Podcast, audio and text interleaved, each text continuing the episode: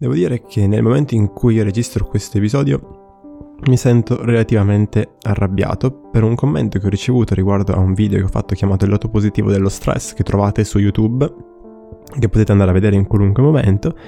Commento in realtà bello da parte di una ragazza che racconta come sia rimasta sorpresa dal fatto che io dico che una volta superata una fobia, quello che succede è che la persona diventa più coraggiosa in tutti gli ambiti della vita. Questo perché poi lei mi confida eh, che soffre di eh, paura di vomitare e che quando si è rivolta a un professionista, questo professionista, e io avrei utilizzato delle parole probabilmente diverse per definire questa persona, le ha detto con fare pomposo di colui che ha studiato tutta la teoria dei grandi maestri psicoanalitici, spendendo eh, fior di soldi e fior di tempo per impararle, che quando tu curi una fobia in realtà ti viene un'altra fobia. Ma che cosa stai dicendo? Che cosa stai dicendo? Perché mi ha fatto arrabbiare questo? Beh, per due motivi. Il primo è che fobia è un costrutto. Cioè, non mi interessa che tu hai studiato 10.000 manuali e libri di personaggi morti che ti spiegano quali sono eh, le dinamiche sottostanti la creazione e il mantenimento di una fobia. Fobia è un costrutto, tu non sai che cosa sta vivendo quella persona lì. Anche se tu riesci a dargli un nome, un'etichetta, tu non sai come quella persona sta vivendo questa sua, eh, in questo caso, paura di vomitare. Questa sua... Che cosa, che cosa fa esattamente?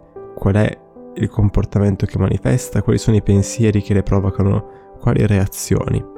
È questo che tu vai a indagare da un punto di vista fenomenologico, non della teoria che hai studiato, non applichi la teoria che hai studiato, quello è utile per farti figo al bar con gli amici o, o per te stesso, ma quello che tu fai nel momento in cui è una persona che ti racconta di se stessa è indagare quella che è la sua situazione specifica, perché tu dall'alto come aiutarla? Non lo sai. E non lo sai non perché sei stupido, non perché sei malintenzionato, non perché sei un ciarlatano, non lo sai perché non sappiamo come si aiutano le persone quello che possiamo fare è creare le condizioni affinché le persone si aiutino da sé. Quindi, caro professionista,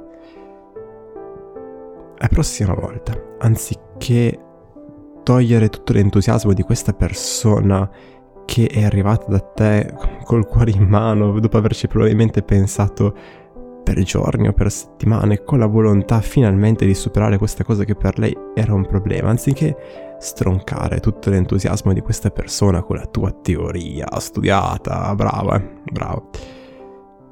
Perché la prossima volta non stai zitto e non ascolti che cosa questa persona ha da dirti. Ok?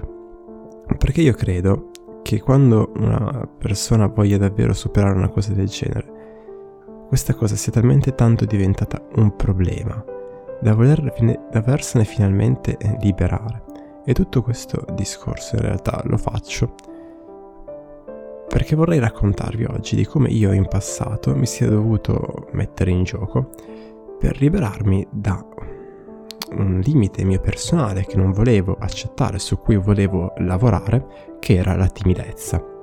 In uno scorso episodio ho parlato del fatto che non dobbiamo accettare i nostri limiti, accettare invece le nostre ambizioni. Cioè, eh, in un caso specifico, in un esempio specifico, eh, descrivevo appunto la persona timida, che non è che deve dire, ah ok, sono timido e quindi va bene così, eh, devo accettarmi come sono, gli altri devono accettarmi come sono e, e buonanotte al secchio. Ma deve dire, ok, sono timido in questo momento, questo è un mio limite e ho il desiderio e l'ambizione di superare questa mia timidezza per ottenere delle cose che sono buone per me. Concretamente delle relazioni migliori rispetto a quelle che ho.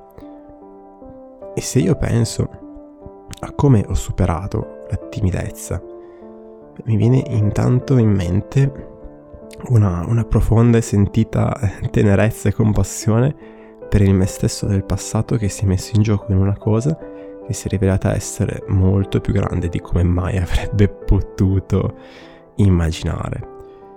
Mm, in un'epoca non così lontana, non parliamo di 15 anni fa, parliamo di meno, io ero così timido da non riuscire a mm, praticamente parlare con qualcuno che non fosse un amico stretto, quindi a parte quei 5-6 amici storici eh, che tenevo vicino a me stesso più per non stare da solo che perché li stimavo come persone, cosa tra l'altro forse non eh, eticamente brillante, ma è, questa era la realtà.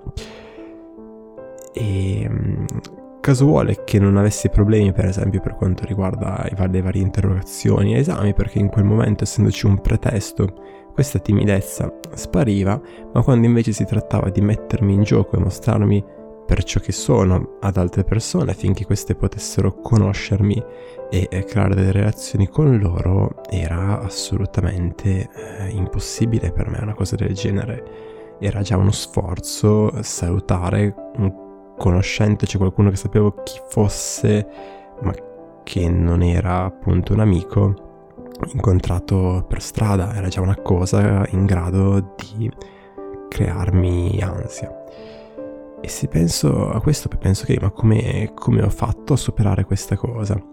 Beh, mm, penso che ad un certo punto, banalmente, non ne potessi più. Cioè il rischio di rimanere come ero era peggio del rischio che avrei dovuto affrontare per cambiare. E quello che ho fatto è stata, con una diligenza quasi eh, scusami, con una disciplina quasi eh, militare, eh, piano piano, dalla cosa, piano piano prendere la cosa più grande tra tutte che ero disposto a fare e farla. Inutile dire che all'inizio si trattava di cose piccolissime, come appunto salutare il conoscente, oppure parlare con eh, un compagno di studi, con cui non avevo mai parlato, cose minuscole, fino ad alzare piano piano, con il tempo, l'asticella, fino a parlare con sconosciuti, fino a poi a fare delle cose eh, bizzarre come parlare con sconosciuti per strada, insomma chi, chi mi conosce lo sa che mi sono ritrovato a fare delle cose curiose. E quello che io penso che non è stato semplice. Non è, non è stato semplice. E mi ci è voluto, un, eh, lo dico con serenità, un grande coraggio per fare una cosa del genere.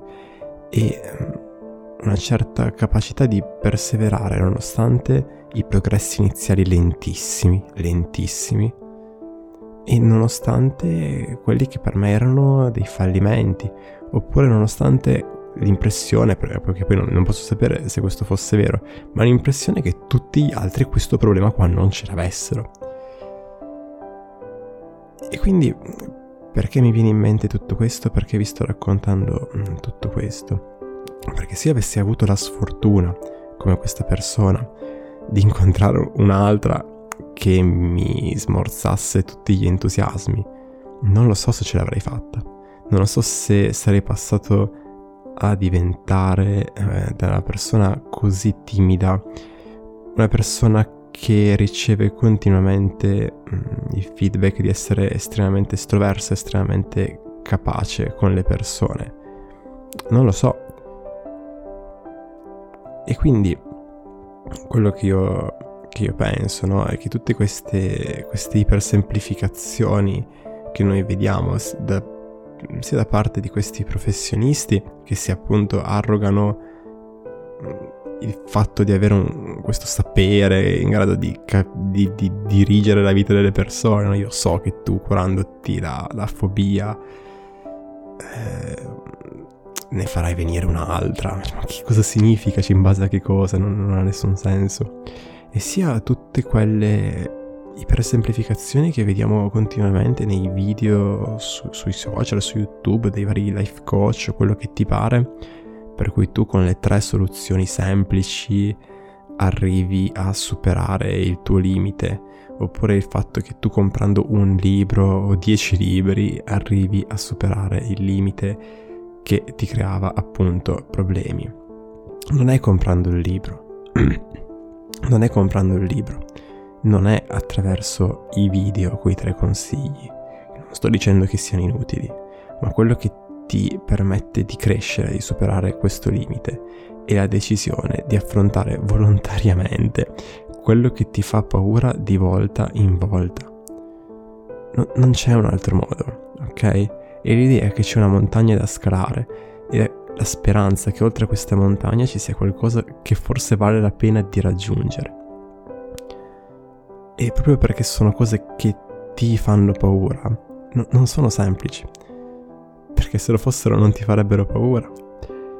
Ed è insomma un mix di, di coraggio, di, di, incoscienza probabilmente, di, di, di, di idiozia, cioè di, di rendersi conto di dire non so cosa sto facendo ma non ho alternativa e quindi lo devo fare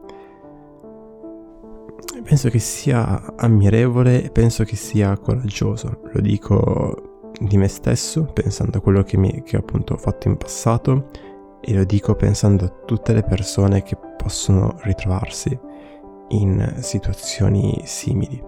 Non è facile, non c'è una formula segreta se non quella del sbagliare continuamente fino a quando non sbagli di meno.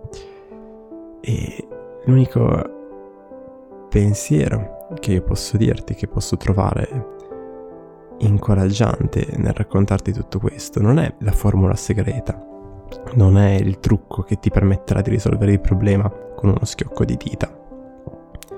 Il pensiero e la consapevolezza che le cose non saranno facili, anzi potrebbero essere addirittura più difficili di quanto tu te le immagini. Ma la buona notizia è che nel momento in cui tu cominci a muoverti, potresti scoprire che non solo hai le capacità per continuare in quella direzione lì, ma che per quanto le cose non siano facili, tu sei più forte e hai più capacità rispetto a quanto le cose siano difficili.